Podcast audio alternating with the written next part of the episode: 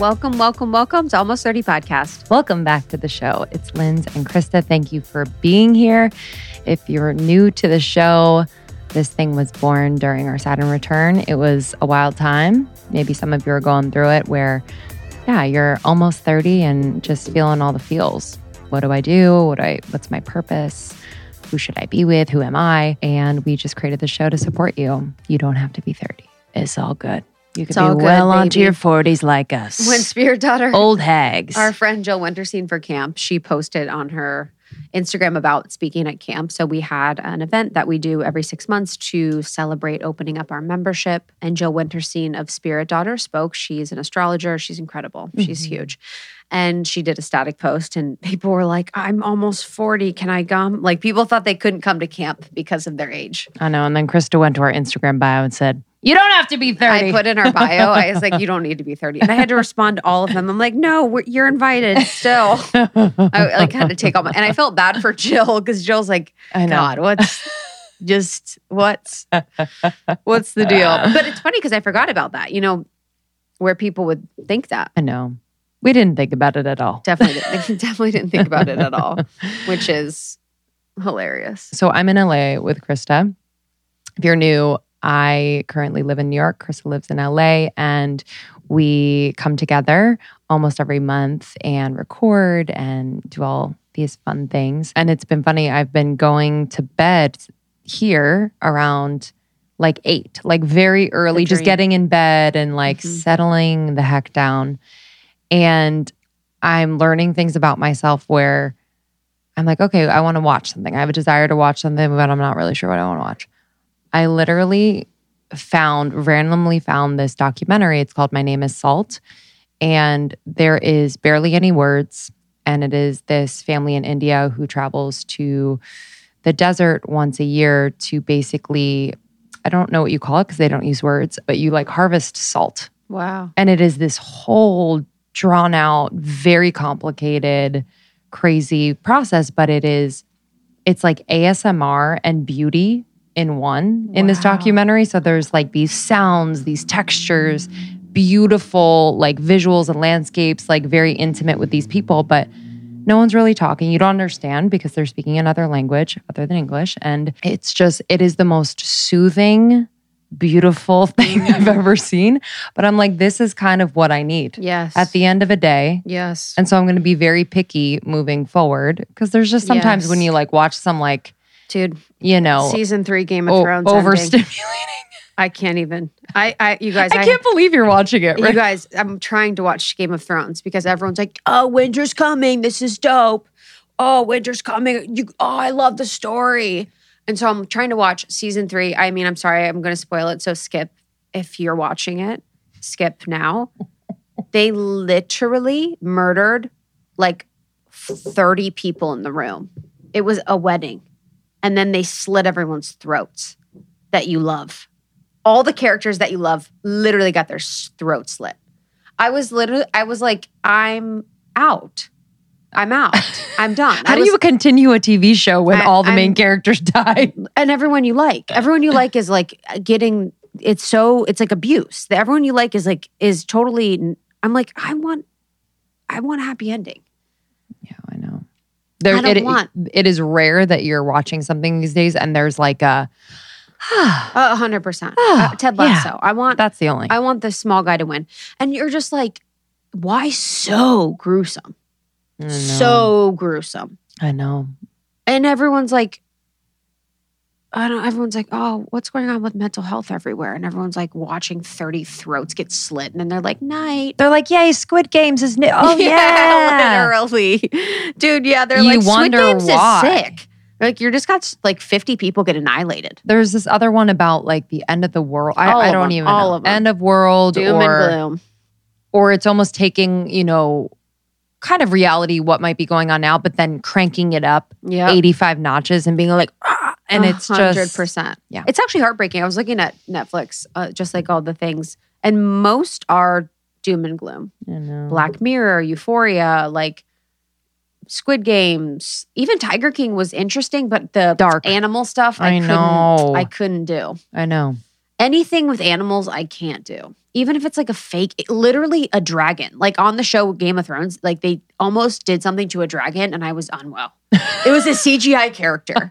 Justin's like, that's literal CGI dragon. I was like, I know it hurts though. like it's too too much. And ev- everyone's like, just hold on. You can do like, I don't, I'm like, I don't know if I want to hold on. Who's telling you this? people? They're like, it's a good story. They're like, you'll have some losses, but you have some wins too with it. You have like your peanut gallery. You're I like, do. I can't do it anymore. They're like, hold Yeah, on. they're like, you can do it. Keep going. But it is interesting because a little bit of the story, dude, lots of sex too. Lots of pain. Uh, I, you see some pain, which is crazy. I know what level of like And I that become a NC 12-year-old. seventeen? No, I don't know. I don't know how it's on TV. I become 12 when people Do you are see like balls or just TV. peen? You see them both. Both. Okay. I'm like, me and Justin both go, an hour. yeah, dude, honestly. We're both 33 years old and we're like, ugh. People are like, have you watched Sex Life? I'm like, no, I can't do that. I don't mind it, but it's like it, it just depends on like some of it's like just tits for tits. Egregious, factual. Egregious. I'm like, mm. egregious is my new favorite word because of Game of Thrones. I'm like, what's the word for this? Egregious. This is all egregious. It's completely, and there's mad tits. Yeah. Mad. Yeah. There was the last scene. It was like a, a, a warrior comes up and he's like, I'm going to prove how strong he is. And he cuts his nipple off. It was like, why? Can't you just be like, this is a strong army? like, it's like, what? Imagine writing the show. Dude, I literally thought that. they're like, Dave, you you wrote in the nipple cut off? I didn't think you'd do it. Yes. We did it. how dark. So I do. It weird. is interesting being realizing now that so much of our work is like channeled in a way. You know, when we're sometimes in the flow, or you know, there are moments of it. It's not like all the time. But when you think about like books and movies and stuff, you're like, damn, that came from another place. Mhm. You know, like Harry Potter or something. Oh, yeah. You're- or Lord of the Rings. You're like, Mhm. that came from someplace else. Mhm. How did you come up with that? Are there any like really good positive ones that came from someplace else? Avatar? Oh Do yeah. you think? I don't know. We tried to watch that on the plane. I was like, this Eh? is so lame. I was just like, I just remember You're like, I've out. ascended past this. Everyone's like, everyone's like, oh wow, the graphics. no, you're just like, this is too long. Everything's too long. 30 minutes. Dude, two and a half hours. Like, no, my ass hurts. that was like a dinner. We were at dinner. It was a long dinner. Yeah, that was a I three and a paid half the hour dinner. I paid the entire bill on our company card because- gonna because I wanted to leave so bad. I was like, it's on us. Don't worry, guys. It's on us. We should wrap it up. this is what happens with Krista. She hits a point where she's done. done. And it's so funny because I know her so well. I just see it shut off. I'm like, uh oh, she's gonna do Dude, some going wild and down. crazy shit. Go. Yeah. she's gonna knock into a wall. She's gonna like I'm gonna be. I'm gonna say something really, really weird. Or I just get cold. Like it's like I'm like, oh my god, ah, ah, and then I'm I like, know. Literally, I know when it happens. And then I take her by the arm and I'm like, we're going now. yeah, you're just like, I've got to take her home because I just once I'm done, I'm so done. Sean's actually very similar. It's it's I'm actually sure. quite funny. He'll he'll literally just be like, "We're going," and I'm like, "What? Yes. we're in mid conversation." Yes, I just the energy is like done, and I'm like, it's time to go. It's it's time for us to wrap it up. Plus, like Oh. sometimes a dinner for four hours, you're like, I don't want to. I can't. I know it depends. Sometimes a four hour dinner goes by Yeah, like that's that, True. but uh, yeah. Otherwise, I'm like, "What are we doing?" I have to be in comfortable clothes. Yeah, you know, because right after I eat, I'm like, all right, time to rip this Mhm. off. time to get some steps. Time to get my sweatpants on. literally. Trying to put my hair up and get my sweatpants on. Ah, well, today's episode, I'm excited. Yeah, I, I was kind of sad I, I wasn't hanging with Rose when she Yes. was here. You got to interview Rosie Acosta. Yeah, you were missed. So we did this a few weeks ago. Lindsey wasn't here yet, but I got to sit down with Rosie and I had the best time. We went over to her house a few months prior Yeah, and were mhm. able to connect with her, but I just find her to be intoxicatingly real. I know. And I'm just like, how, how does she do it? dude i don't know how i enjoy so we interviewed this i think we went for I think we went for a long time maybe hour and a half Mm-hmm. and then we talked for speaking of four hour dinner we talked for like three and a half hours after we just So chilled and fucking went in on everything And it was just incredible. So she wrote a book that is now out, which is so exciting for her. I know she's been working on this for a really, really long time. I know it's been something that's been, you know, on her heart for a while. And she's been in the space forever. So she's mm-hmm. been in the space as a leader for a really long time. And it was always one of those things that she was like, okay, maybe I'll write it later. You know, kind of had it started, deleted it, and now is coming out with her story and all mm. the practices and principles that she's really used and leveraged to get to where she is.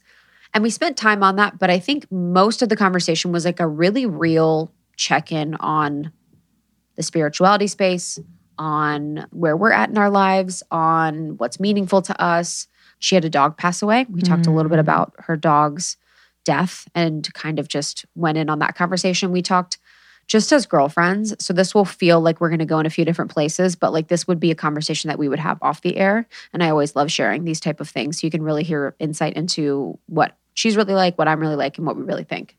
Yeah, what I love, I love a lot of things about Rosie, but I just love how her story really informs the work that she does. It really anchors her. Because I think sometimes if you are in this space, right, Yep. you can fly off to Mars and lose the plot of it all. Yes.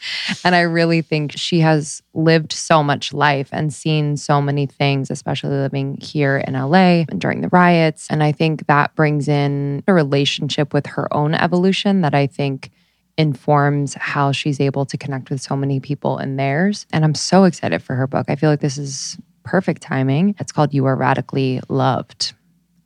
Beautiful. Yeah. It's a really beautiful cover and you can all get it now. She's at Rosie Acosta on Instagram. She has her own podcast, You Are Radically Loved. We actually talked about what the meaning of radically loved is too. So we kind of went in on that. But this goes all over. I know you'll love it. We laughed, you know, we got deep and we just spoke some realness. So again, it's Rosie Acosta on Instagram. You can get her book, You Are Radically Loved, which is out now. And she has the Radically Loved podcast. Thank you all so much for listening. And if this episode or any other episode resonated with you, I highly recommend sending it to a friend. It's always a really good conversation starter. I've sent episodes of podcasts to friends, and it's just helped us to learn more about each other. So, little tidbit, but make sure you're subscribed so every new podcast comes to your inbox. If you want to learn more about Almost 30, go to almost30.com. We have courses and programs. Krista has a new program coming out very soon. Enrollment is open right now for my Sacredness of Being Single program for a few more days. So you can check out all on the website, almost30.com. We love you guys. We'll see you soon.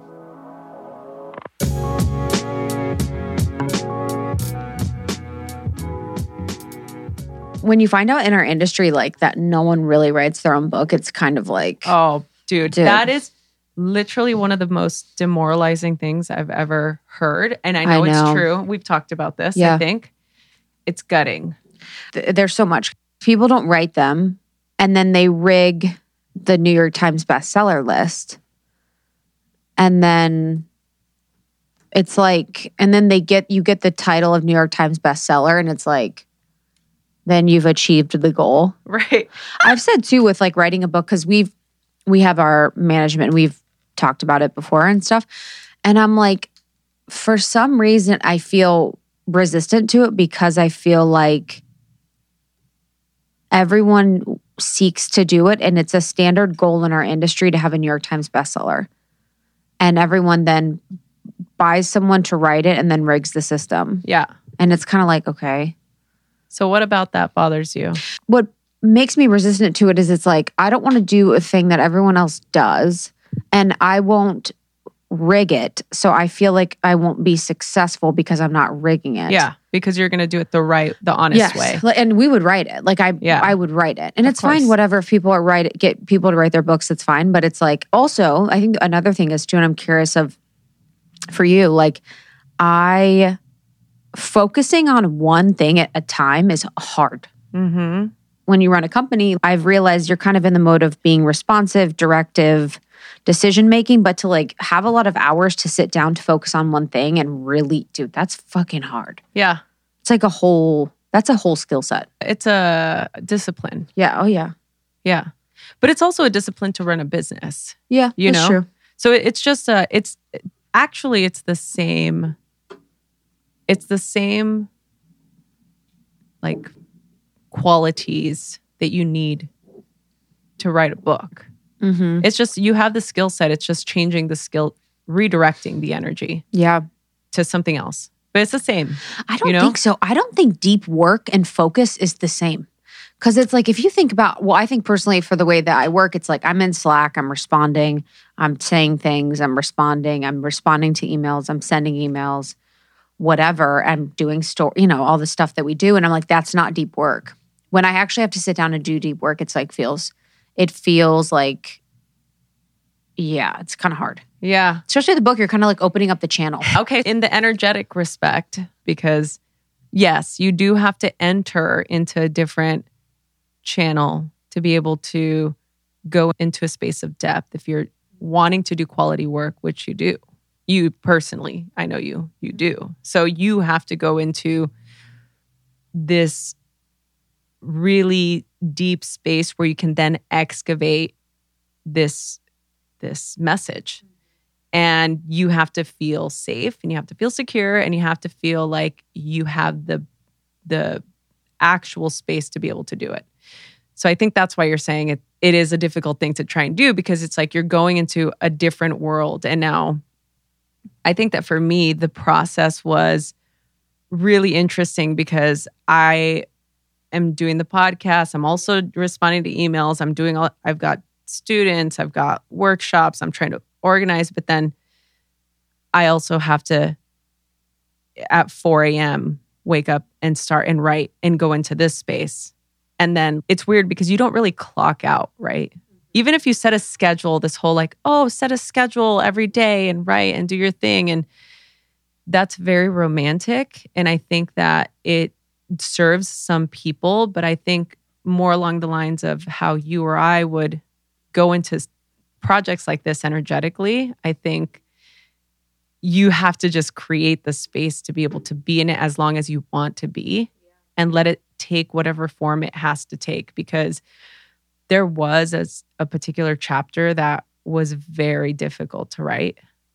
And even i mean really the whole book was not the whole book but the beginning and the end were really difficult because when i was teaching and doing my thing like i didn't talk about my personal experience. I didn't think it was important. I didn't think it was noteworthy. I'm like oh who, who cares that i grew up in east la during the la riots? Like that's not a big deal you know everybody grows up like that. Everybody grows up with some sort of trauma which is true you know. But i think that in writing the book the whole idea behind it was like i wanted to take the reader and my students through this this journey.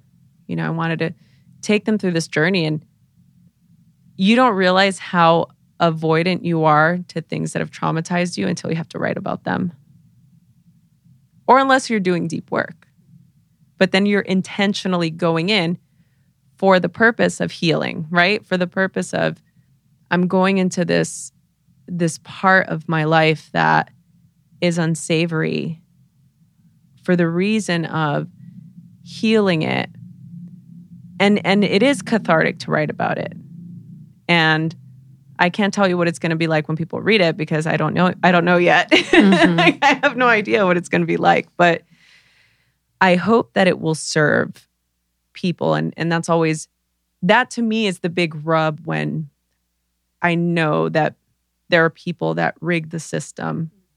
That's what bothers me you know because it's like you can afford to pay to play you know like that's cool. Like yeah you want to rig the system you want to go spend $300000 on your book and keep it in a storage unit totally fine. Go for it. Do it. That's that's the way that things are done. But i'm like a rebel you know like i was like a punk rock kid. So for me i want my work to be good you know because there is that saying cream always rises to the top.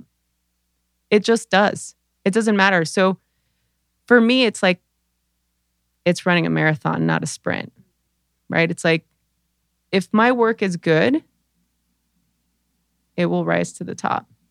Yeah. And I feel like with book writing too, it's like if you have someone else writing it, because I've, when I've done things and say a copywriter's done something for us or someone else like has done something and it's, you know, an email that says my name, but it's like written by our copywriter or something who's amazing. But it's like, I don't, you don't get the feeling. Like you don't really get the feeling of like the satisfaction. Yeah. And I was like, oh, if we did had someone write a book for us and it did do well, I wouldn't actually feel satisfied. Yeah. And you know this, and I know this. Like when you see someone talking about something and it's actually not like integrated or known from a cellular level, you can fucking tell, dude. Dude, you can see it. You can You spot can that shit a mile away. it. We've had interviews where I've noticed that they don't really have the direct answer because it wasn't necessarily like fully lived and integrated. And there's Yeah. like a magnetic quality of it really being truthful to you and Yeah. it really being your voice and your story. Yeah. Well, I mean, that's the, you, I mean, this is something that you and Lindsey talk about all the time is that your ability to be honest, to be authentic, Mm-hmm. to just be able to share an honest truth about something. The truth lands differently. Yes. It doesn't matter how you slice it, it's just going to land differently. It has a Mhm. different, it has a gravitas to it. Yes. It really does. You can see it on people's Instagram lives. You can see it on their stories. You can hear it on podcasts. You can see it in books. It's like there's something that happens that puts you into focus. It puts whatever's happening into focus. And I notice that when I'm speaking, if I'm speaking about something that's really integrated and really truthful and really raw, I know that people can't take their eyes off of me. And I've seen it with other people where I'm like, holy fuck Yeah. you're like, what's happening? You know, people know. And so for you in this process, I guess what when we're talking about writing the book and, and going through your story, and I think this is really relevant for everyone listening, when we think about our own journey and our own story, and I haven't really thought about my life story and my journey until I got older, until we kind of got into this mm-hmm. this arena and space. But it is important and kind of an offering or an invitation for people to really think through their life journey and their life story and just be really mindful of of it in like a serious way of how it's impacted you but what was the hardest chapter for you to write I think the hardest chapter was probably chapter 11. And it's a chapter that's really rooted on loss and grief and dealing with impermanence. And the reason why it was so hard is because I was grappling with okay, well, what was my first experience with loss? Like true loss. Like, I mean, I've seen death. Like, I saw death at a young age. I saw what that looked like when I was too young. Again, being in an environment where there was like drive-by shootings and things like this. So it was really intense. But it wasn't but that wasn't what was difficult about writing about it. It was like when was the first experience I had with loss? Like when did I lose somebody or something that Mm. felt like I was changed. I was I was not the same. And so it was writing that chapter and the stories in that chapter were yeah it was very raw. It was like I, I would say that it was probably the the most real truest rawest form of of me in that where it's like you know you write something or you say something mm-hmm. that's very real and you feel like like mm-hmm. do i really do i really want everybody to hear this? Do i really want everybody to to know this? And like i said earlier, it, it's really, I mean, like I can even recoil in my body just feeling like, wow, like that. It was a very difficult moment in time writing that chapter because I was also dealing with a real life loss at that time. So it was like a weird like it was was it weird it was not because I'm like no it wasn't weird it was exactly how it was meant to be the fact that the morning I wrote that chapter, I was writing that chapter. I knew it was going to be a heavy chapter to write. And everything just felt different. I woke up in the morning, I had this routine of waking up at 4:30 a.m. why 4.30 It, it just, all right hustle club yeah, right. yeah you're like on instagram you're Why like are if you you're not up at it? 4.30 You're missing you out. don't want it you don't really well, want well, it to me, it's like I, it's such a magical time of, I love mornings. I'm like a morning i am person. too dude So for me, I'm like, I want to be up before that's night sun. though honey that's nighttime Well, it baby is. i think morning But and it look, it's not. I'm not. I ain't saying that's every day. Mhm. I said while I was writing the book, Okay. I was waking up at this time. That has since shifted back to normal. But at that time, like I was waking up extra early because I didn't want I didn't want to be bothered. I didn't want to have to make breakfast for anybody. I didn't I wanted to just be in my zone, you know? And in LA, like LA has this energy. I cannot understand you more, and you've said nothing. I literally cannot understand you more. and it almost feels like when it's night or when it's dark, like that, especially that time, it's like the crazies are getting tired. They're wanting to go to bed. And like the people that are sane are like in that deep REM sleep. There's like a softness to the frenetic energy. The static is gone. And so that's why I chose that time. I'm like, this is the time. Get up, do your thing. So that morning, I got up and it just felt, and I don't know if it was in my mind. You know, when you know you're going to go do some deep work or you're mm-hmm. going on a retreat or going to, you, you're already mentally preparing Yes. yourself. You're like, okay, I'm going to go in. Yes, I This usually is- get depressed like pre. Do you really? Yeah, I kind of start to feel it. Like I start to feel it before, and I'm like, oh fuck. what? How do you deal with that? What do you do? Like, do you just let it play out? Like the the low feeling. Now that I know it, now that I understand, it's a little bit like time traveling. Like I'm kind of like time traveling a little bit, and it's a little like intuitive preparation. Now I understand what it is, so I can kind of be with it and be Okay. like, oh wow, this is interesting. And now I'm grateful because it spreads it out instead of like an intensity of time where it's like one fucking big moment. But now, but now I'm grateful. Now I'm like, I'm such a baller that I can predict, and so I can kind of navigate. But I mean, continue. well, that's good. No, that's good. You're you're taking agency Yes. of it. Yeah. I love that. Well, so it. W- I woke up that morning having that preconceived, that premonition of this is going to be really difficult, and I started writing, and I I took a break, and we ended up having a really, without going too deep into the story, we had a really tragic accident with one of one of our our dogs, and we essentially we we lost one of our animals to the heavens. And i was in the middle of this deadline. This deadline the deadline for this chapter was due the following day. So i had i, I had no choice. I had to sit there and write this chapter about grief and loss with takeaways and a silver lining when i was feeling like what the fuck just happened? Like what happened? How what what just happened? You know really feeling like integrated into this experience the first the first loss i experienced was my two best friends from childhood they died during el nino storm in on the san gabriel the well it's the la river in the wash they had ditched school and we we always ditched school we're in high school Yeah. it was it was like freshman freshman year and we were going to separate high schools.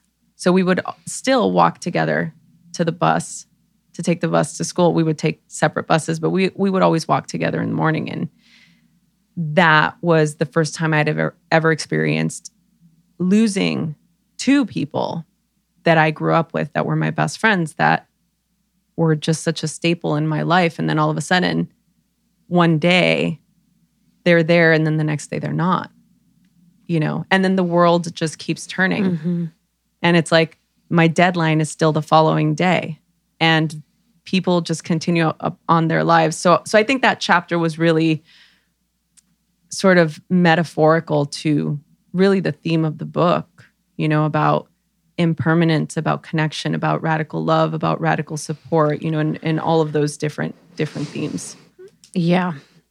And it's your, I mean, losing an animal, I don't, I can't even, it's like I can't even, sometimes stuff I can't think about it for too long because I'll start crying. yeah yeah no i I know. I'm like, oh, great. I'm, I'm like, oh, great. Next. yeah, you're like, honestly. let's go. I know. That's why I'm like Yeah, trying to not talk about it right I'm now. 'cause like- I'm like, I will start I crying will right lose my now. mind. Yeah. I was just in our bathroom with our cats, and I was like, "You are my baby, my little baby." I'm like singing this song to them, and I'm like, "Yo, lady, you need help. Like all these songs, I'm like, you are my best friend. Like it's so embarrassing. I cannot with animals. It is Oh, it is too much for me. Yeah. Tell me why. Tell me why for you. Because you know there's people that don't I feel cannot. this way. I don't know what's wrong with them. Something happened for me. I've always been animals forever and ever. Amen. But something happened when when I got our cats where I'm like, yo, it's true. Well, I love Eckhart Tolle says he calls them guardians of being. And there's just a power and presence that they have where they always bring you back to the present moment. No matter mm-hmm. what you're doing, they're always like here, here, here, here, here. And it's that invitation to be here. And it's just that like committed, open love and that purity that they always bring where I'm just like, damn, we are not doing right by you. Yeah. So often with animals, I'm like, we are not doing right by you. And it's such a good, the, it is such a thing that makes me love so much, but feel so much shame because I just feel like they are sometimes are the victims of our unconscious. yeah. You know, they receive the unconscious that we bring to the world, and it's just so heartbreaking. But I wanted to say about when you were talking about your chapters on grief, and I think this is really relatable for a lot of people where it is like, I'm in process and I'm having to to be silver lining with the bow tied up. Yeah. I'm having to, and I feel like I rush my healing where I'm like, what is the learning? What is the what is the lesson? yeah, what is the lesson? Like, and I actually don't, I'm not actually don't allow myself to be in process. Mm. So, what did you do that day to allow yourself to be in process, but also finish the chapter? And how did it affect your writing? Oh man, that's such a great, such a great question. I let myself just cry on my keyboard. Yeah, I took it's kind of sexy. uh, yeah. I mean, I feel kind of like, it a cool is. moment. I wish I would have had a little time lapse on this, like very. It feels like it would have been a very cool music video montage. You know what I mean? Like we should have some little documentary. You're like, Um, how can I make content from this? it's like, babe, just let yourself be in process. yeah, just what can allow yourself to just be human for a Mhm. second. Yeah, I just I I I think the only difference I did between this chapter and everything else was that I just I didn't question myself. wow. I just said it's done. Like Wow. that's that's it.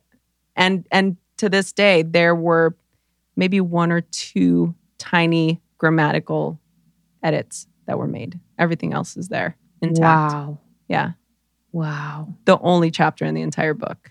Wow. So the way it changed my writing process was I got to have an experience of what it's like to accept your work and not question it. Wow. Yeah. Cause that's when it's like so divinely guided and true. And and I think about that even with people that are in relationships and are going through a breakup process. People are Oh, divorcing yeah. and breaking up. I'm like, I kind of sometimes I'm like, damn, there's such a magnetism to that Mhm. when you're just fucking fully feeling, allowing yourself to feel, and in that real deep emotion and grief where it's overwhelming, where you can't really be anywhere else. There's such a power and beauty in that. And for you to really channel that into your work is so powerful. We hope you're enjoying this conversation. We're going to take a few moments to share brands with you that we love and who support this show. I say this a lot to people that ask about my skin journey. Healthy skin starts from the inside out. And so I've been sharing things that I have been eating and taking for healthy, glowing skin. And I gotta tell you about Pique Daily Radiance Elderberry Liposomal C. Okay, so this is for immune support and radiant skin. It has a thousand milligrams of vitamin C. What's so cool is that they use liposomal encapsulation technology. So, a lot of times, up to 50% of vitamin C from supplementation may pass through the digestive tract unabsorbed. And so, this liposomal encapsulation technology puts like this protective bubble around it so it prevents oxidation and wastage, which means healthy skin, healthy aging, and a healthy immune system. Plus, it tastes so freaking good. It is made from the finest black European elderberries, which is an antioxidant all star. So, this helps protect scel- cells against free radicals. I'm so excited for you to try this. This is unbelievable technology, and your skin will love you for it. Okay. I need you to check out Pique. And of course, we have a discount code. So go to piquelife.com slash almost 30. That's P I Q U E L I F E dot com slash almost 30 for limited time. Get 10% off plus free shipping and a free Pique sampler pack with six of their best selling flavors. When you head over to piquelife.com slash almost 30, you'll get that 10% off free shipping and a free Pique sampler pack. P I Q U E L I F E dot com slash almost 30. When I was in LA recently and we were batching content, Krista and I were working day and night. We were running on Rasa. And I'm normally someone who drinks coffee. I like caffeine, but I wanted to switch it out and see how I would feel. And I honestly was blown away. Krista's been on this for a while and I figured I'd try it. Rasa. Okay, this is an incredible brand. I'm so excited and proud to introduce you to. It's just such a heart centered brand. Instead of caffeine, Rasa energizes from adaptogenic herbs and mushrooms. Uh, as you might know, adaptogens are most effective when consumed regularly and consistently, which means you're getting your daily dose of adaptogens while enjoying a beautiful morning ritual. Truly, all this is a ritual, um, and it'll just set the tone for your day. And each blend is formulated to support your nervous system, help you stress less, give you balanced energy through the day, and get better sleep, which, you know, we all can use. And there's so many different flavors and functions. So I'm going to give you some of my favorites. The cacao blend is so good. It is chocolatey. It is rich. There's a little spice to it that I absolutely love. Before bed, I have their calm blend. It has a generous 7,800 milligrams milligrams of adaptogens per serving.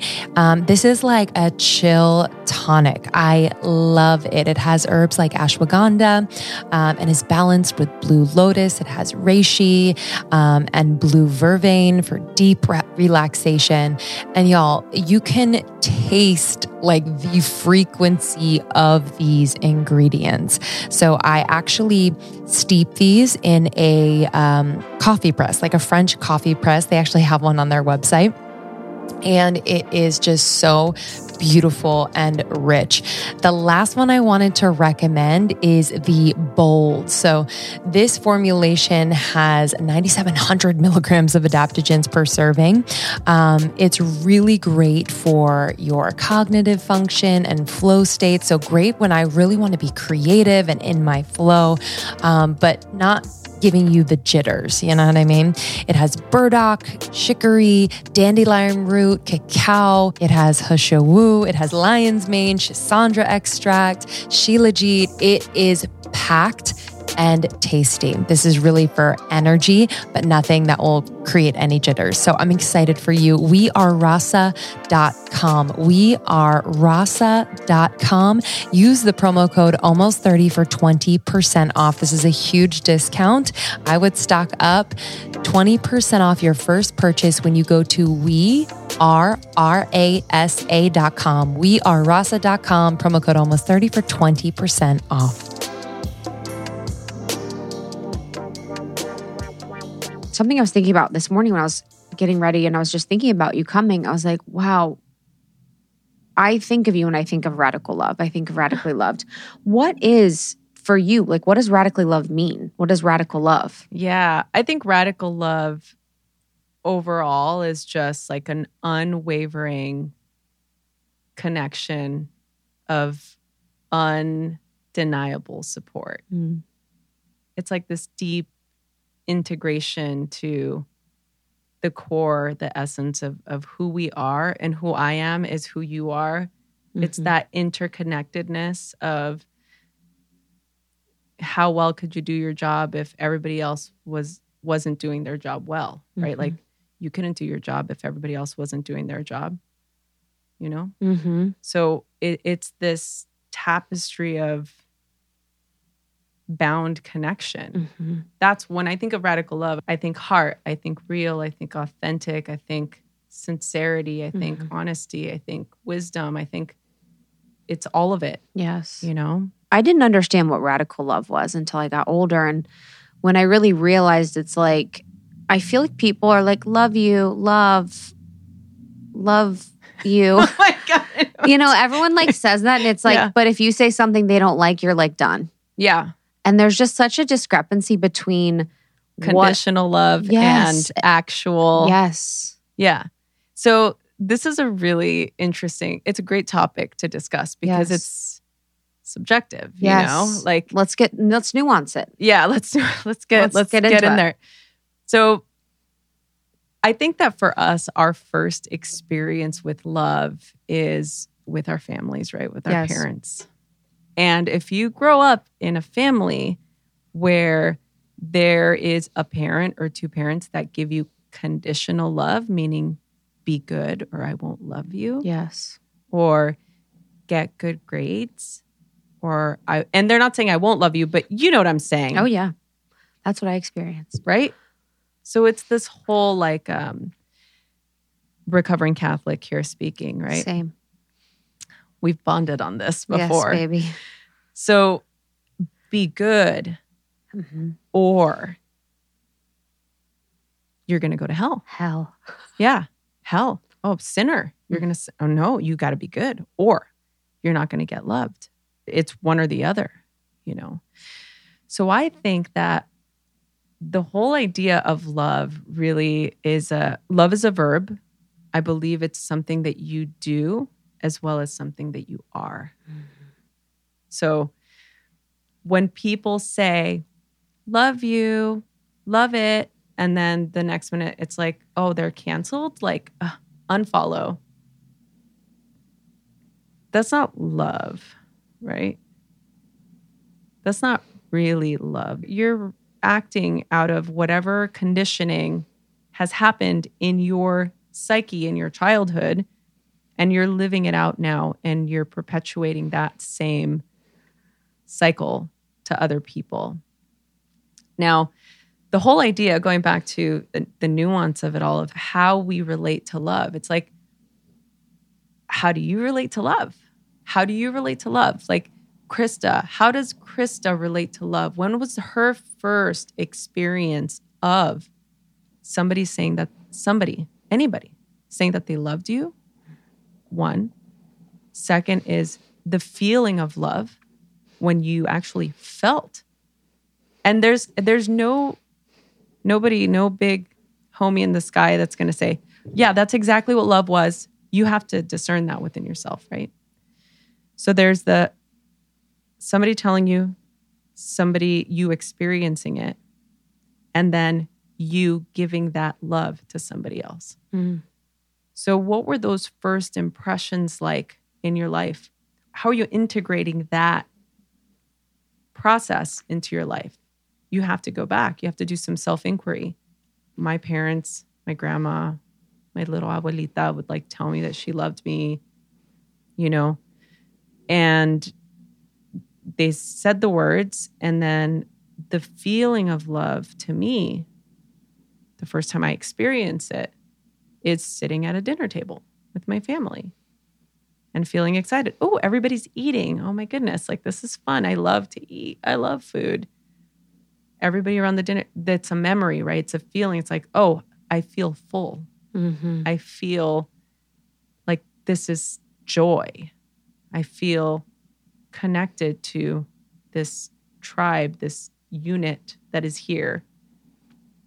And then the giving of love, even though when you're little and you're like, I love my doll, you know, like whatever it is, you know, the whatever it is that you love. I love my new my new kicks, you know, like Mhm. whatever it is when you're a kid. Like I love Justin Timberlake. yeah, it's like all your, you know, your posters on the wall.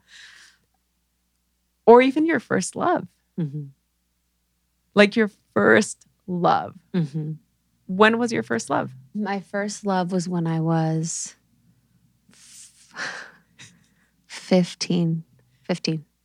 And what like how was what was what was that? Did you say you loved them or was it a feeling like what I had said I had said I love you to people before in relationship, but I didn't love someone and I didn't know what love was. Maybe yeah, till fifteen probably, and it was like I remember the feeling of feeling like someone gets me and sees me and like yeah man it was fucking crazy i was like whoa and I just felt so liberated in it. It was like very liberating. I was like, oh, Yeah. this is like liberating that I felt like I had a partner and I felt like I wasn't alone anymore. And yeah. Connection. You felt Connection, connection. yes, You uh-huh. felt connection. Yes. When was the first time you felt conditional love? Oh my gosh, probably this is so bad. There was someone in my this is there's someone in my family that said when I was like younger, they were like, my greatest fear was that my kids would be fat. Wow. And I was like, whoa. Because that from I was like, whoa, this is conditional. And the condition is what you look like, what your body is like. And I remember that when I was little, I was like, huh, what's sort of happening here? What's like sort of happening? And I think there was a lot of other moments of feeling that conditionality, you know, to certain things. And I've probably blacked a lot of them out, but I don't remember ever feeling unconditional love from my parents all the time. I do I do feel like my in my paternal side I could feel that because I remember it was more of like an engagement where I would I noticed in the eyes. You know, when you're younger, I noticed in the eyes. I'm like, "Oh, there's a there's that there's that look of like, wow, I love this being." You know, and I remember Mhm. that, but I don't know. Yeah. Yeah, this is why we are where we are with relationships, right? Because we think, oh, I find somebody, I find somebody that I'm attracted to, Mhm. And we go out, and then we decide we want to get married, and then we fall in love, and then I tell them that I love them, and then maybe we have kids, but then something disappears, Yes. and then all of a sudden it's gone, Yes. and then all of a sudden, oh well, now I have to get a divorce. Now I'm I'm just not happy. I'm just not happy. Well, love is such a nuanced thing. But if we want to bring it back to connection and support, where's the first place where you would think we need to find that?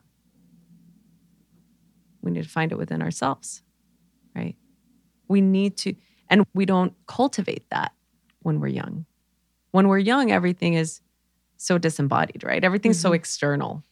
This brings me happiness. This brings me sadness. Happy, sad, happy, sad.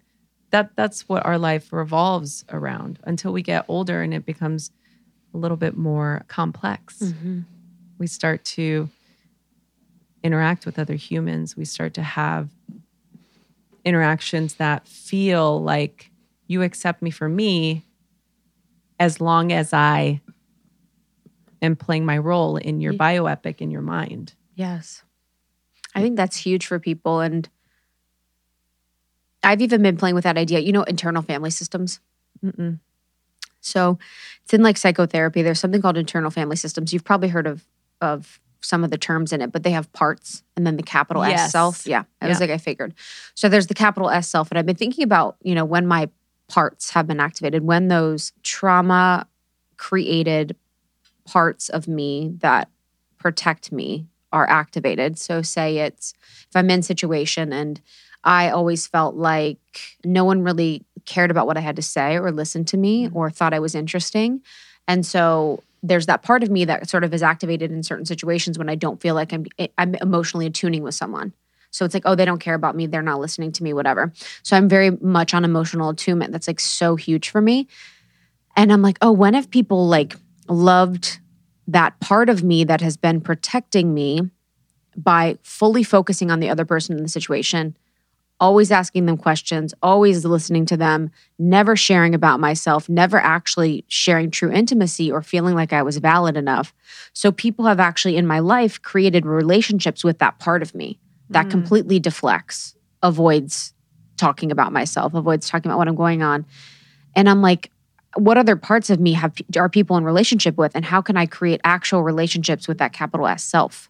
You know, the the true self. Yeah. And I don't I know what it feels like to be in relationship with the true self, but I actually it's like sometimes feels like a moving target. Yeah. You know? Well, because we're multifaceted Mhm. human beings. We we're different people to different people, Mm-hmm. you know, and there's nothing wrong with that. I think that when it starts to become an issue is when you start to go into this state of non self recognition. Mm-hmm. You get to this place where you've I don't want to say lied, but you've kind of pretended for so long Yes. that you just don't know which way is up. And I think this is a big issue that this is a lot of this is a huge catalyst to what leads people to a spiritual path. Mhm. That desire for expansion, the desire for knowledge, the desire to want to do something more. You feel this innate dissatisfaction within yourself. And it happens in relationships a lot. So I want to tie it back into what you were saying earlier because it, it was so poignant what you were saying. Because we, if we don't practice radical honesty, who are we? Mhm. Where are we then? And again, it's not to say you can't be those roles in those people's lives. It's just, are you keeping your North Star? Are you are you keeping the course to where you you need to be for your for your big S self? Mhm. Not it's these little I don't call them, it's it's like they're almost like microaggressions to yourself, Mhm. 100%. right? It's those when somebody says, "How are you doing, babe?" Mhm. Like, I'm fine. I'm good. Yes. And it's like, are you though? But yeah, no, I'm I'm I'm okay. That's a little lie. Mhm. That's not really the truth, right? And unless you have friends like like we do, where we mm-hmm. could really just dive deep Right in in. and just be like, all right, this is what's going on. This is what's really upsetting me. Like this is how I'm really feeling. Most of the time, and it's not to say you can't be like that with all people. I think you can, but I think we're so conditioned to two things. Number one, feel like we don't matter.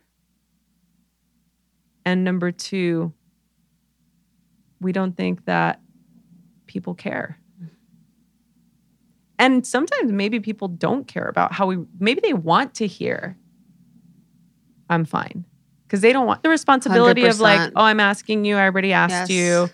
So it serves no one. So then you have these like shallow relationships with people that aren't rooted in anything. And we desire rooting in deep things. Yes. We're like little seedlings. We want to root deep into that planter. And if we don't, like, you know, we just, we're going to be unsatisfied and it's going to cause this discord in our life. And, you know, we all know that that doesn't serve anybody. Yeah, it's interesting with radical honesty because it's like that was my theme, I think, in 2019 for the year. But it's interesting because it's like you think it's, or I perceived it to be bigger than it was, where I was Mm. like, I need to say Yeah. that I am what, you know what I mean? Like, I need to tell the world, da da da da, about me. But it's actually the continuing of tiny things yes. like you said, where it's like, "How are you?" and you're like, "I'm not that good," you know, whatever, or "I'm I'm really fucking good." Like I actually feel fucking whatever. Or it's even in relationship, and I think this is most important. Whether it's me and Lindsey, or me and Justin, where you're like, "Hey, this isn't working for me right now," or "There's something that's coming up for me." You know, those tiny things where you have that truth coming up or that expression, and normally it's stuffed down. Normally you're you don't validate it. Normally you don't allow it to be. And how can you really be truthful and honest about maybe you don't want to go to that thing? Maybe you don't want to be friends with that person. yeah. Maybe you don't want to be in your job. Maybe, but it's also maybe you don't want to go get Chinese for dinner and you want fucking Thai. Yeah. You know, it can be super small. And it's like we can start small with the practices of the radical honesty and then build up confidence to get to the point where you're like, actually, I fucking hate my job yeah. or I hate whatever. You know, like start with the small truths and then work your way up. Yes. Oh, I love that. It's so true. And and it is like one of those things that if you don't do it, it's death by a thousand paper cuts, Mhm. right? If you're not doing the little things over time, they're going to expand. And there's also a spectrum between being honest or radic- radical honesty or just being honest in general and compromise, right? Yes. Because if I get really good at being honest all the time, that can sometimes be a little bit intoxicating. And then I'm not really caring about what your honesty has to say. Then it's just like, I'm expressing my truth. And my truth somehow is more important than yours? No. So how do you find that compromise, right? How do you discern? Discernment is a big thing in in why I do uh, what I do, why I'm even in this space to begin with, because I think that this is the biggest, the biggest skill set, the biggest practice that we can do as conscious beings is to practice discernment. And that takes time to be able to discern, okay, this this serves me, this doesn't. This relationship serves me, this one doesn't. Okay, I was really honest about this. Now, can I listen to the other side and stop othering and be able to see where we connect, Mm-hmm. where we can find that common ground. But look, that's really romantical. And I mean, even though I, I know that, like, I don't do that all the time. You know, like both of us have been in really long term relationships and we know how that plays out sometimes. You know, Mhm. sometimes it works, sometimes it doesn't. So, Mhm. yeah, sometimes your energy doesn't want to be there with that because you're like, dude, that's This a very articulate way of no. Sometimes my energy doesn't want to be there with that. That's pretty much that's pretty much the quote of the century that is really because it's just fucking true. Sometimes you're like, you walk in, you're like, Yep. Like, nope. You're like, yeah, no, let's not chill today. Yeah. Let's just fucking chill. and that's good, but that's discernment right there. Yes. That's you knowing, okay, tuning in. Krista does not have the bandwidth for this right for now. this and the compromise will happen but it's you know there's i've thought about this in relationship it's like there's peace in relationship and then there's true peace Mm. where it's like you can co-live with someone and you guys can be in surface level peace where it's like you're not fighting you get along blah blah blah but there's a yearning in your heart for deeper intimacy or desire or truth that's actually not true peace because true peace is like fr- that deep part of you within that's like oh, there's everything has been expressed everything has been fulfilled and who knows if that's possible in life but i feel like i have always put all of my energy into all of my other relationships and not a lot of energy actually into my intimate relationship Yeah. because I didn't know how much work it had to be. I think I saw my parents working at their relationship, but it was in their own way as much as they could. But I didn't understand that it was like, if I want it to be the most fulfilling thing and the most important thing, it needs to be maybe the most, it needs to have the most energy and attention. Mm. And for so long, I was like with business and with friends and all of that. And I'm someone that felt like I needed more of the female relationship validation because that felt like a place for me where I felt I never felt as secure, like as securely attached with Yeah. female relationships. So I was kind of like my male relationships always felt pretty attached. But it's wild. It's really No, I love what you're saying. This is so deep because even as you're saying that, I'm like, the other thing that happens in that romantic relationship, especially if you did, our parents are from a different era. Yes. So they're not having conscious conversations like you and Justin are. You know what I'm saying? Like, I asked my mom when they got divorced, I'm like, Mom, what's one thing you learned after the divorce? She's like, You know, I've never thought about it. I was like, Yo, okay. yeah, that's they come from a different. I mean, Tori's parents have been together for 50, it's going to be 50 years. Wow. And you've been with Tori 18 years. Eight, it'll be 19, 19. this April. Okay. Yeah. Yeah. So basically, my entire, since I was 20, you know, my entire life. He, I always say he took the best years of my life. But no, I don't want to say took because it depends on the day, right? Because some days I'm like, oh God, like I am just so obsessed with my boyfriend. He is like the best. He's my best friend. He makes me laugh. He takes care of me. Like, man, that man, I love that man. If that man's not on this planet, like, I don't want to be here. You know what I mean? Like, I'm just obsessed. And there are times where I'm like, you know what? I'll get over it. It'll take me six months. I'll get my own 100%. apartment. I'm just like, it's done. It's we. It lived its course. We can be best friends. Like, we 100%. can share custody of the ah. dog. When you're in like fantasy world in your head, you're like, yes. I'm gonna get that sick apartment on the beach. Yes, like, girl. I'm telling you. 100%. You know, it's so funny. A lot of people, especially in long term relationships, they don't talk about that. And it's like, I've had so many conversations with people, you know, in that have been in a relationship and maybe going through the seven year itch, or they're going, they've been maybe two, three years and they're wanting to call it quits. I'm like, let me tell you the secret to a long lasting relationship. It can end at any moment. Mhm. So that's the secret.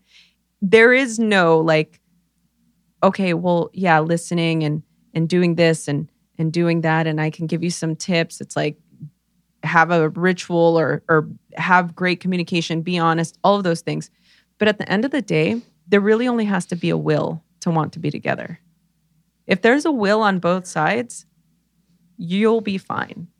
You have to have a will to want it to work because the minute that somebody's like out, peace out. I think women do it, and when they do it, it's really hard to get it back. Yeah. Yeah, it is you Know? Because we're like, we're, we don't fucking take no prisoners. You know what I mean? Facts. Facts. We're just like, oh, you fucked up. savage. Yeah. Yes. And we will move on and it'll be, and that's the way it'll be, you know? Facts. And guys, it'll take a little while longer. Sorry. We'll be back in just a moment, but first, we want to share a little bit about the sponsors who support this episode. The other day, I pulled one of these out of my pocket and I was with a friend, and she's like, What is that? And I was like, Oh, this is chocolate. she's like, Okay, like you just have chocolate in your pocket? And I was like, Yes. Then I went into my diatribe about FX chocolate and how much I love it and how I bring it with me everywhere so I can have a little treat after every meal and how it is functional, delicious, and like zero sugar. Um, so if you haven't tried FX chocolate, know that Krista and I are absolutely obsessed and we are on the streets just proclaiming our love for it. You're getting a functional dose of high quality supplements in handcrafted chocolate. So they've got this down to a science. It is vegan, zero sugar, keto friendly, and gluten free.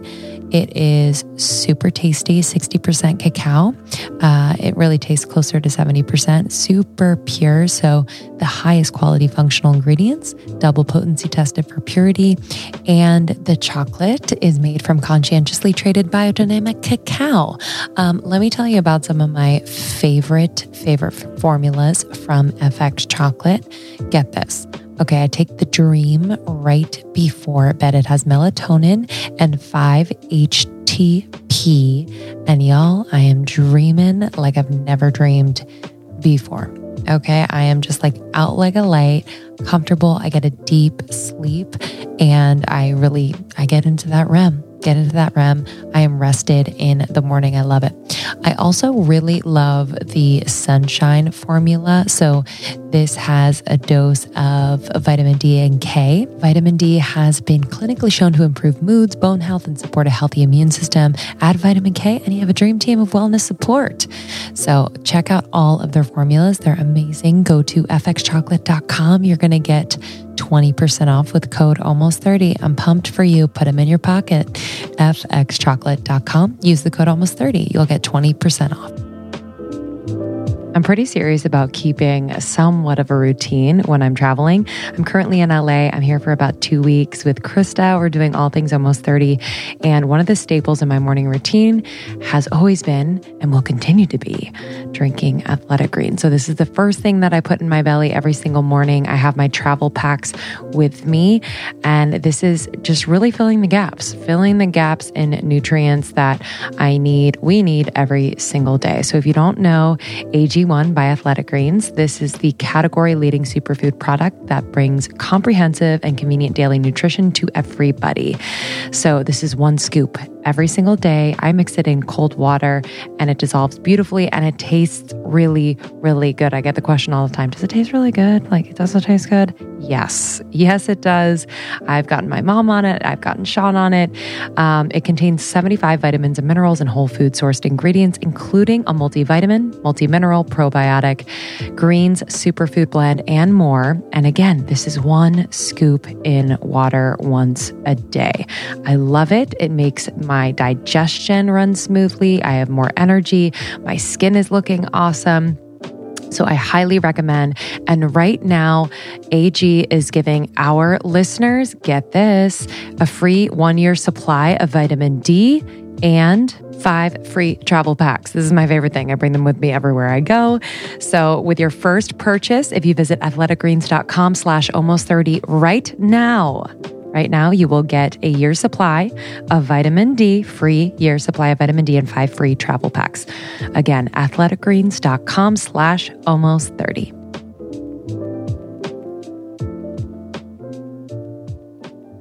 I do feel like when men set their sights on their person, it is fucking all in. That's what I felt like. But actually, if I think about it from the book Getting the Love You Want, they actually talk a lot about that where it's like you have until you find your person, married partner, whatever, your, you, what you perceive to be your person, you focus your belief of where you're going to get your love and validation and support on your parents and then you transfer that over to your partner when you get married or in a in a deep intimate relationship so it's like maybe the men have transferred that over to the woman and now when it's gone it's like what do you do Yeah. What You do know? you do? but i feel like for women it's like i'm so deeply intimate with my relationships with women it's like i feel so supported and seen that i don't feel like men really give themselves the opportunity to really be seen Yeah, they don't. they don't it's really don't. heartbreaking Yeah, I mean, think about those relationships where you're getting that fill. Oh, You know, yeah. I think about it too. I'm like, God, like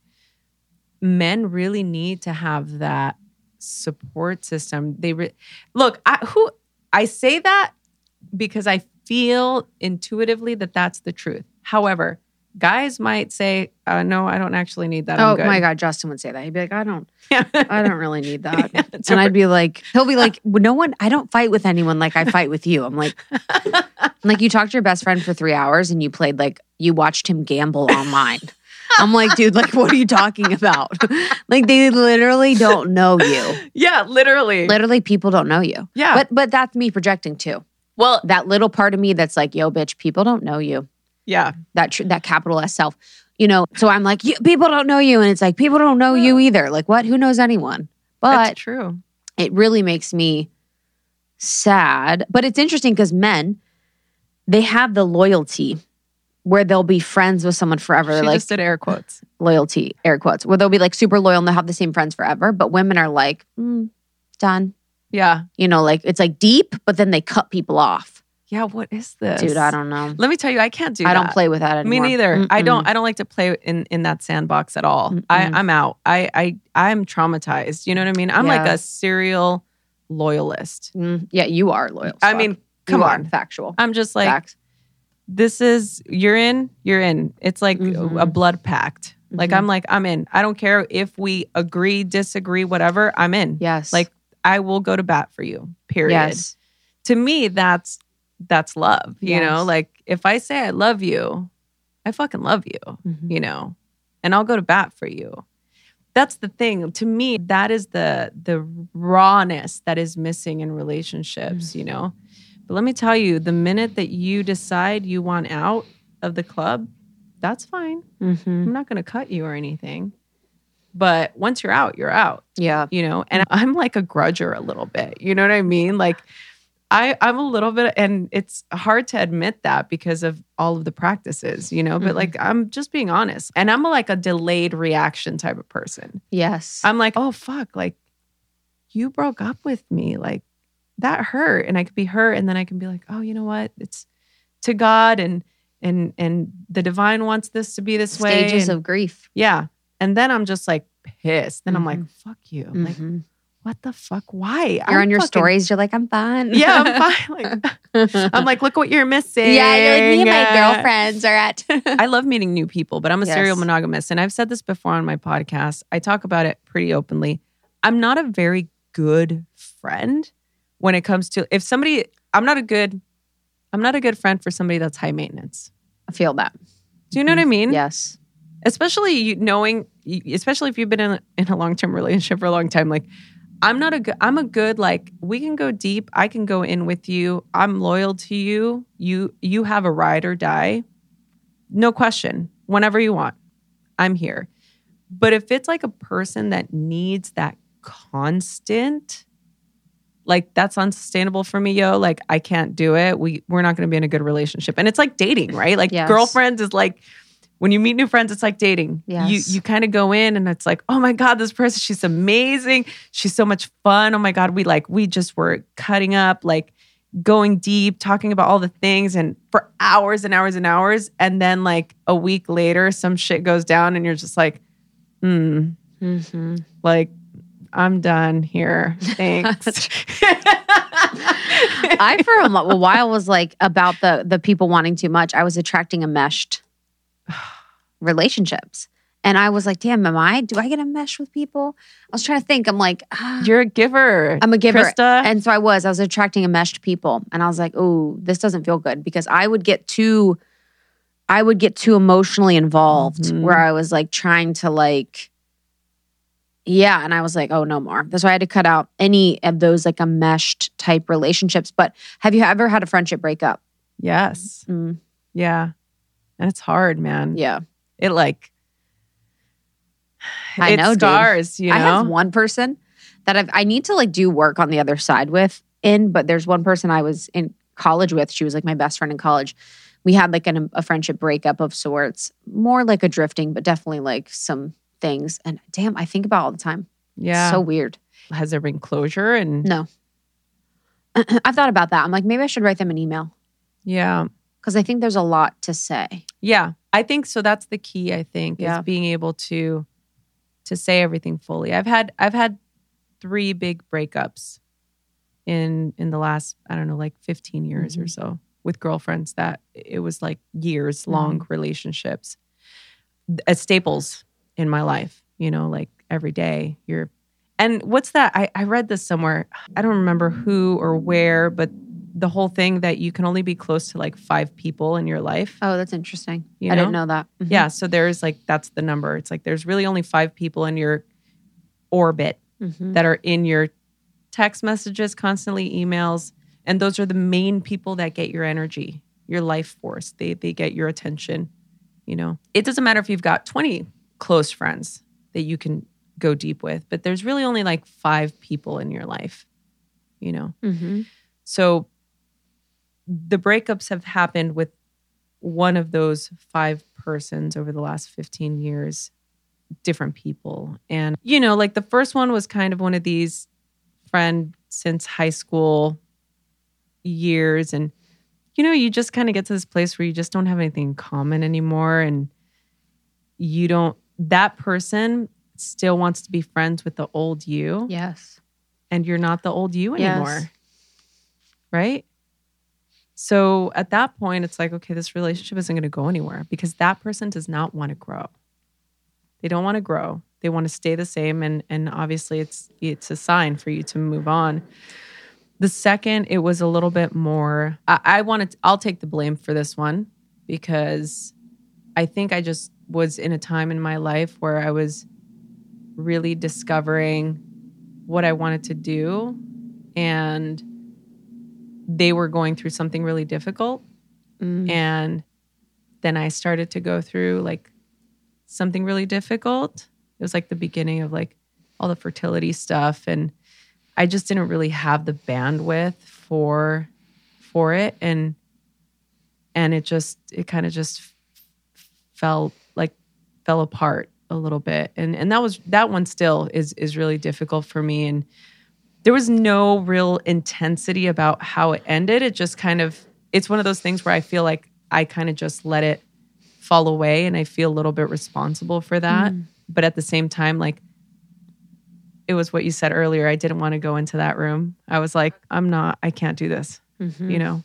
Yes. So, and then the third one, it was more of a conscious breakup where there was a conversation had and and it was a little bit more like okay we want different things. Like we believe in different things and unfortunately we maybe aren't strong enough to try and be in the same place and really hold each other fully as we are. You know I, and i talk about that in the book. It's like So what are their names? And i'm like so just so you guys yeah. know Instagram handles. and- um, so So you talked about it in the book. yeah yeah well not this this was an extra because you wanted to know and i'm going to share whatever you want no in the book i talk about the whole idea of being in a relationship and how being in a relationship is one of the highest forms of spiritual practice because it's our ability to accept somebody for all of who they are so if you're ever having a question whether or not you should break up with somebody or if somebody's not is serving your life or or not serving your life you have to do some inquiry and ask yourself you know does this person accept all of who i am? Is all of who i am welcome here?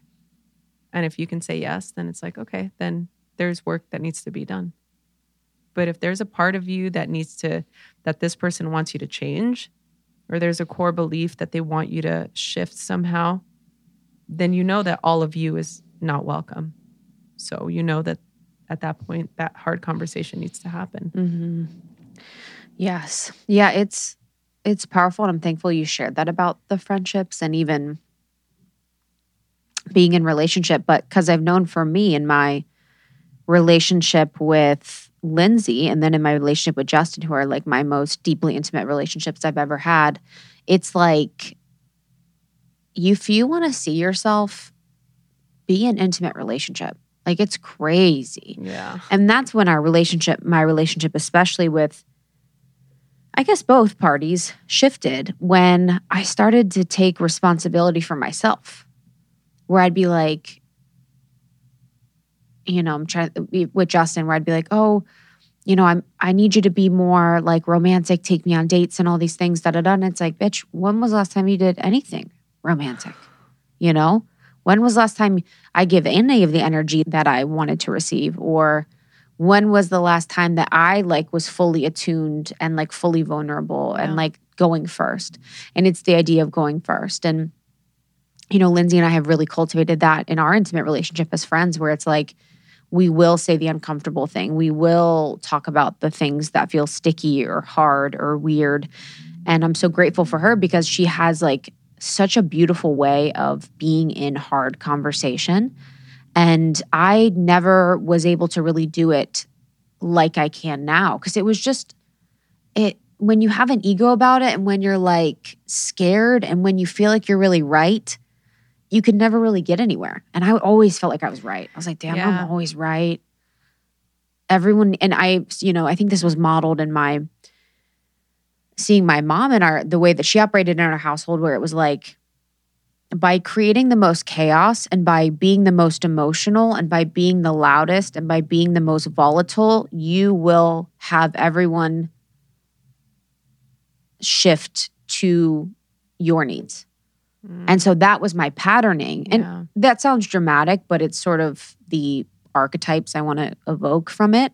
But I would do that where it was like, okay, I'm going to be the loudest. I'm going to cry to get my way. I'm going to be in this way of being so that I don't have to grow and people have to adjust to me. Mhm. You know, and to, so to really shift that was like one of the most powerful things where I was like, I'm going to take responsibility and I'm going to go first and I'm going to lean into this. And it's not easy, but again, I was telling you before this, I was like, I will die if I'm not deeply intimate with people Yeah. that I love.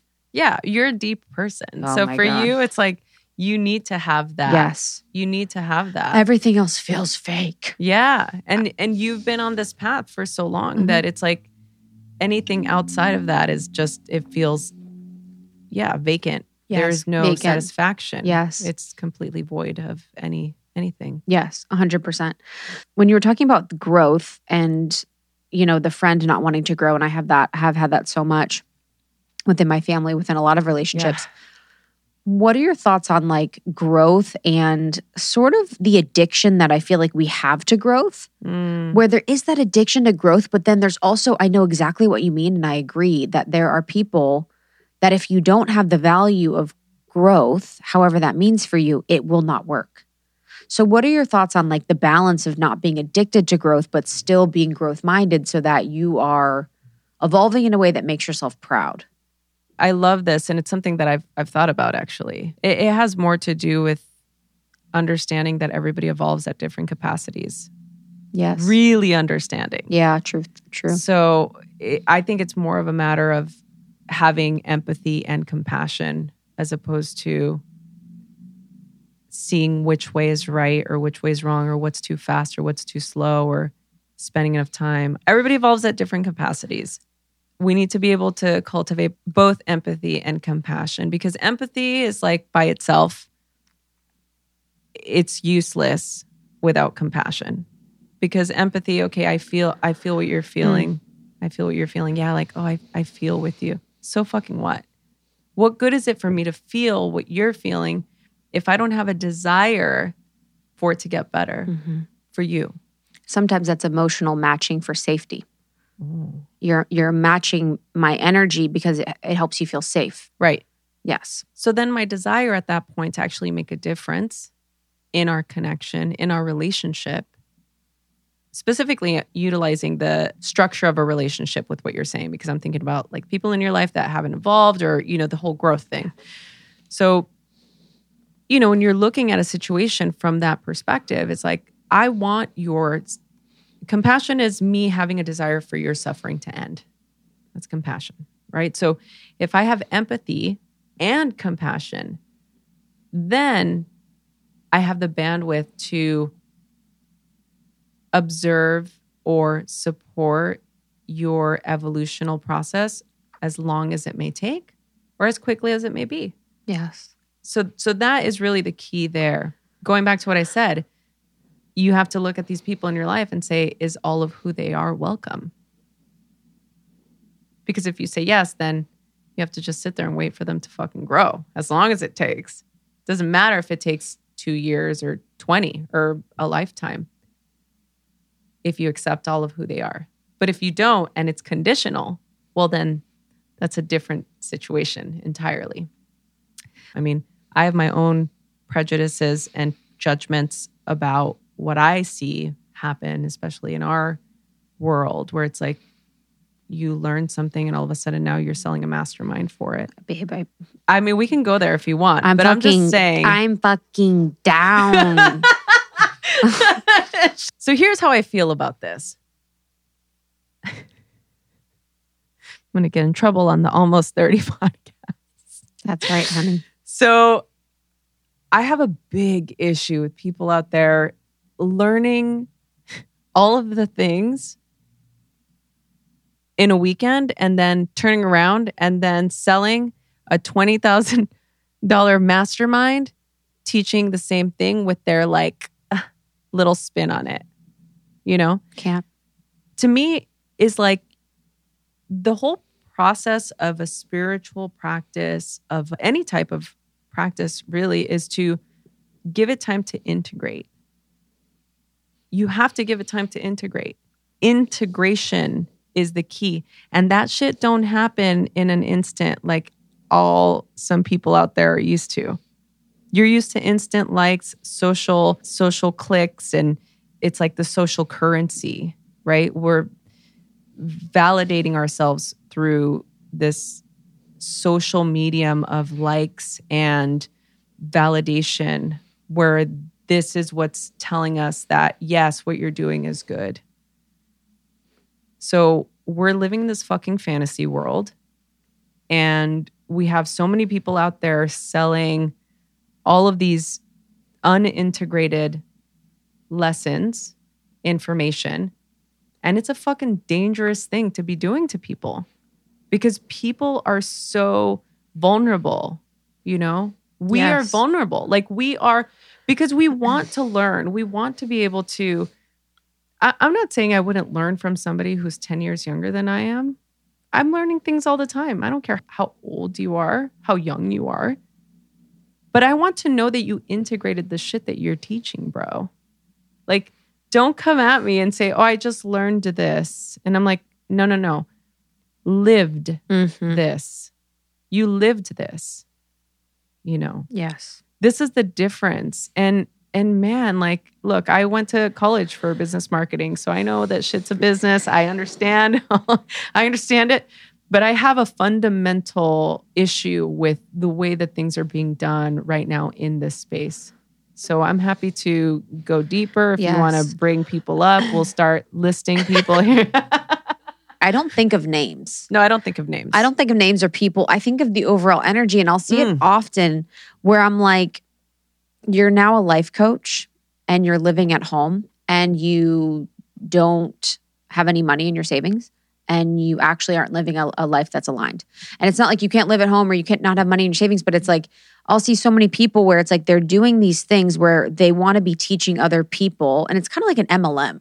Yes. I've realized that. I'm like, it's kind of like an MLM where you're like, all right, your first clients, you do fifteen hundred a month, and then the next process is getting a coach that you pay five thousand, and then they tell you to charge ten thousand a month, and Yeah. you it's like and you just What? keep going.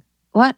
And and the integration of the work is is everything. Yeah. Because if you are not living, and not that I'm saying we all have to be living exactly how we want all the time, if you are not living in the most alignment, your life will reflect that. yeah. And if you are not living in the most alignment, your work is actually with yourself.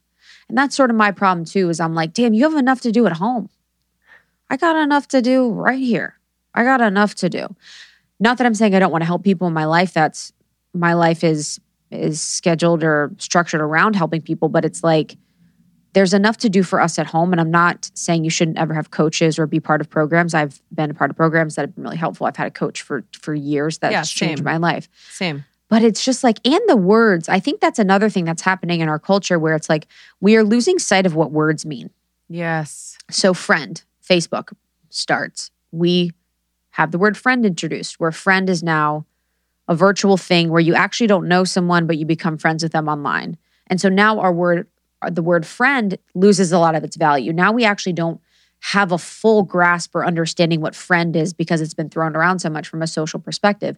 And that's the same with masterminds. It's like when you say mastermind that is actually it's meaningful to something. Mhm. and now it's become something it's not. And I did book club this year with Law of One. So Law of One's like my favorite spiritual text. And my friend Aaron Abke and I, we did something called book club. And I was like, I don't want this to be a mastermind. I don't want this to be a master class. I want this to be a book club where we're talking about the book and we're learning about the book.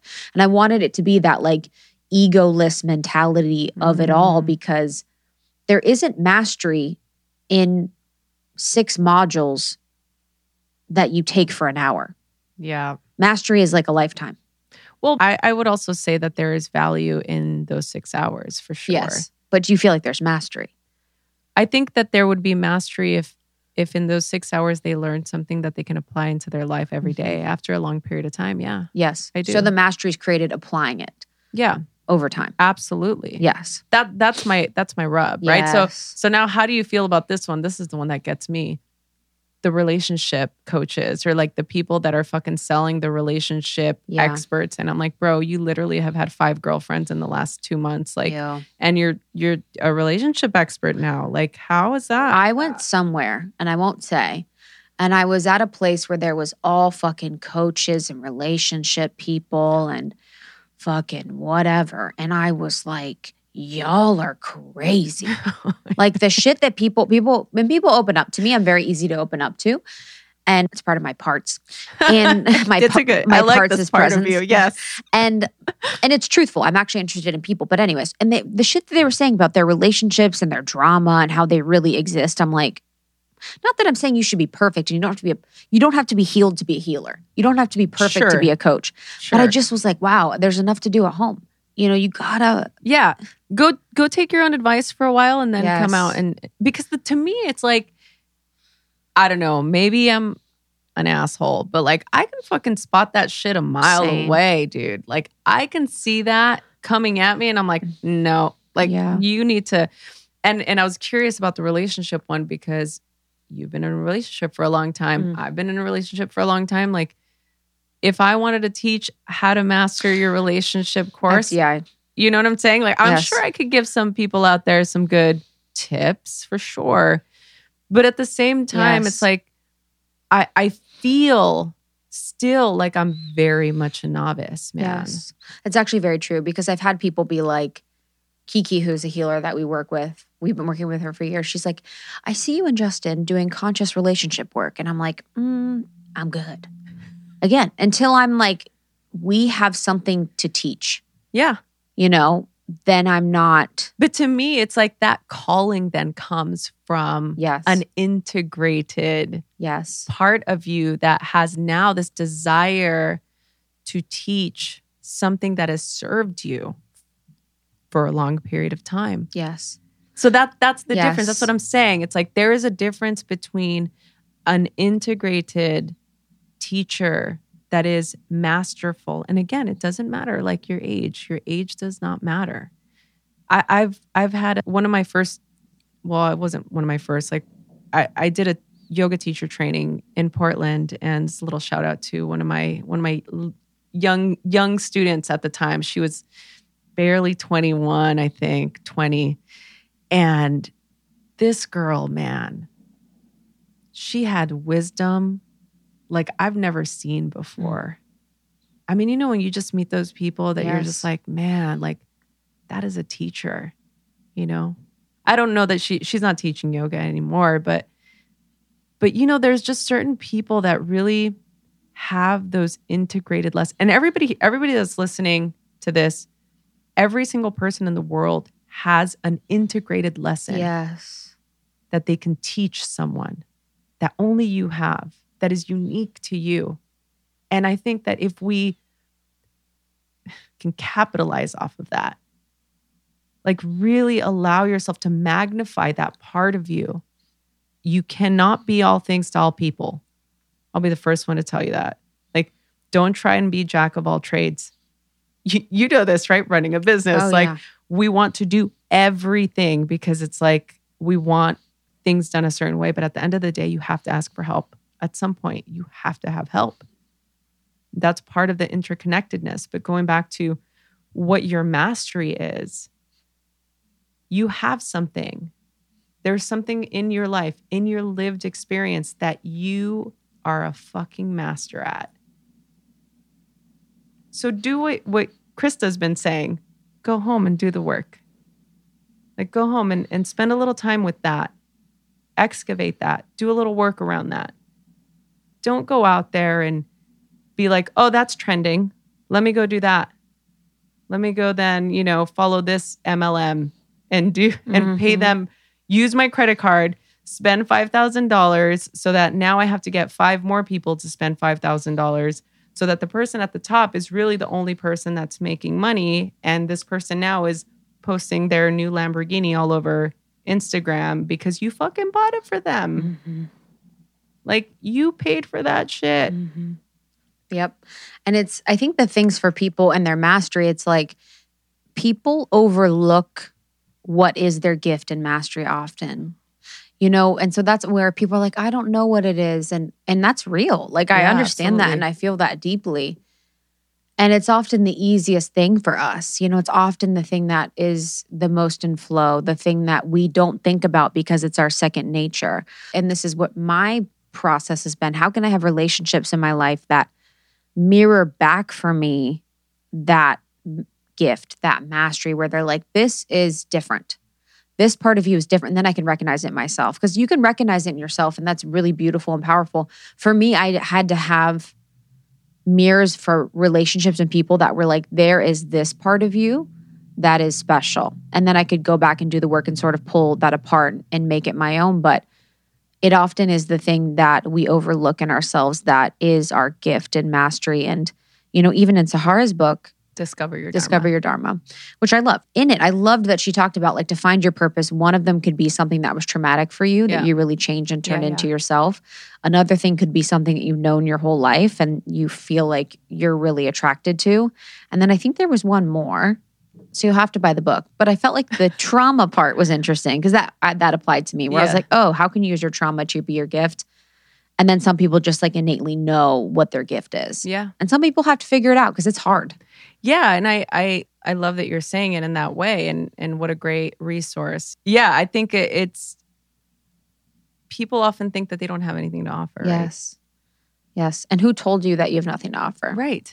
You know? Like that's level one, and I love what you're saying because even as you're describing it, it's almost like I I'm older than you are, but like I used to play Nintendo. Yeah. I was Sega.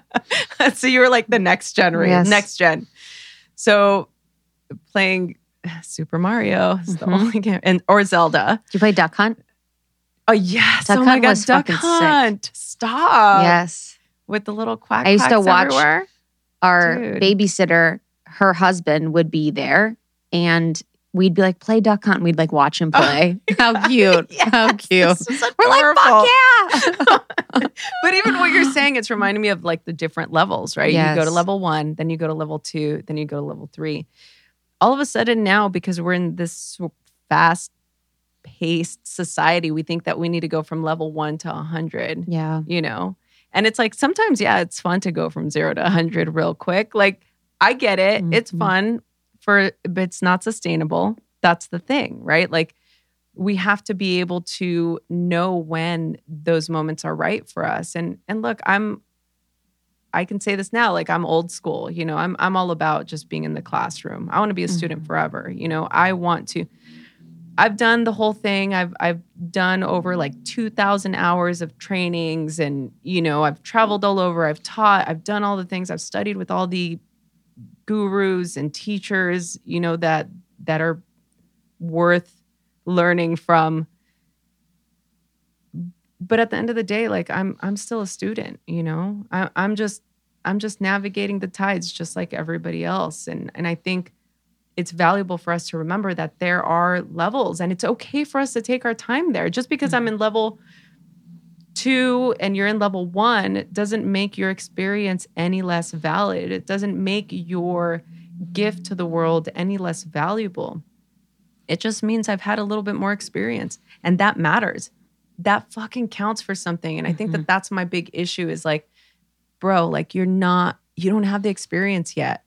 Like mm-hmm. give it a, give it another year. Mm-hmm. Give it another year. If you want to be doing this, you you did your course and now you want to do your own MLM, you want to do your own little mastermind, give it a year. Wait a mm-hmm. year. You know, what's the rush? You know, oh, you want to start fucking make 10 times in your growth and make millions of dollars next month? That's cool. But can you wait a year? Can you can you just give it some time?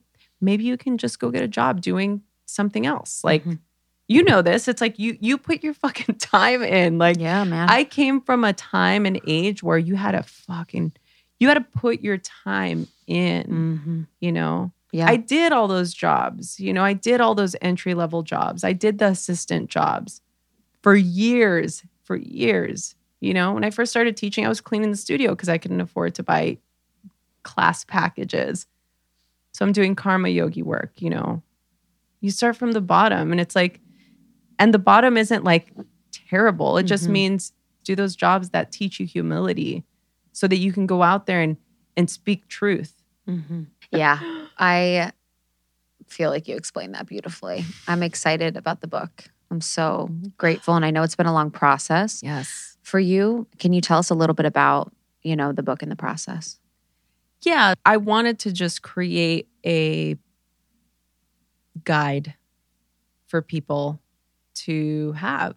You know, I the avatar in my mind was my 15 year old little rebellious self that you can mm-hmm. totally relate to. I wondered what would have made a difference in her life. What mm. what would what would she have want to know about herself? And so the way that the book is structured, it's it's really a book about spiritual empowerment. It's a book about integration, it's a book about discernment, it's a book about connecting to all of the parts of yourself that allow you to feel that support, Mm. to feel the radical love. You are radically loved. And for people out there who have a hard time with self love or any sort of healing journey, this book is for that person, you know? So it's part narrative, part prescriptive. There, there are some tools in there. Essentially, by the end of the book, at the end of every chapter, there's in the beginning, it's it's broken up into three parts: mind, body, and spirit. And so, the beginning of the book, the first four chapters, there's some writing prompts. So you're really doing that work, right? You're digging in, you're doing some self inquiry, you're sitting, you're asking yourself these questions, like we mm-hmm. were talking about earlier. What was what have been some of your experiences with with you know feeling secure or your resilience or what helped you you build character you know all of these different aspects of yourself that you might not think about every day. Then in the body part it's a little bit more of an embodiment hmm. experience. And as i mentioned earlier I, I did grow up in an area that was really chaotic. So you know there was drive-by shootings and people getting stabbed and it was just really chaotic. And so i spent the majority like the first 15 years of my life being disembodied and not being in my body not understanding what my body was that i even had a body. And so that part of the book is really going into that journey and learning different ways of of embodiment. I talk about my journey into yoga and why that was so pivotal for me in that time because it was my I- i didn't do yoga asana so i didn't start doing the movements first. I first learned about yoga as a philosophy before I even went into like a yoga studio. And, you know, that process was really interesting for me because I'd never felt my body before. Like I'd mm-hmm. never tuned in and been like, oh, I'm in this thing. So, unfortunately, there's a lot of people that are in that experience even now.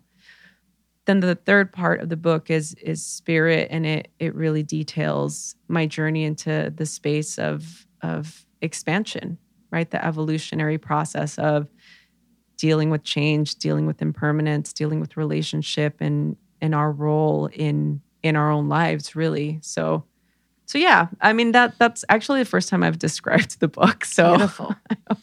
I hope that it sounds intriguing to some of you out there. That sounds amazing. Yeah, I'm so proud of you. And I know it's been a long journey, and I feel like that's what makes it so beautiful. And I'm so proud of you for putting it out there and and for being so raw and honest. I cannot wait to read. I can't wait for you to put this out in the world. And I'm just so proud of you. It's such a pleasure to know you. I really love knowing you. It's Thank you. truly amazing. This has been so much fun. We have the book in the show notes for everyone, and we have our show, Radically Loved, in the show notes as well, and then the website and everything like that, including your Instagram. But I love you so much. Thank you for I love coming. you. Thank you for having me. Thank you so much, Rosie Acosta. Again, the book is You Are Radically Loved. We love you so, so, so much. Thank you for being in our lives. You can find tons more episodes like this just by subscribing to Almost 30 wherever you listen to podcasts. Again, thank you for being a part of our community. You can go to almost30.com to find all our courses and programs, more information about us, more episodes, and even our blog. We're updating our blog about four times a week. And so you can read more and dig into more of the topics that we talk about on the show there.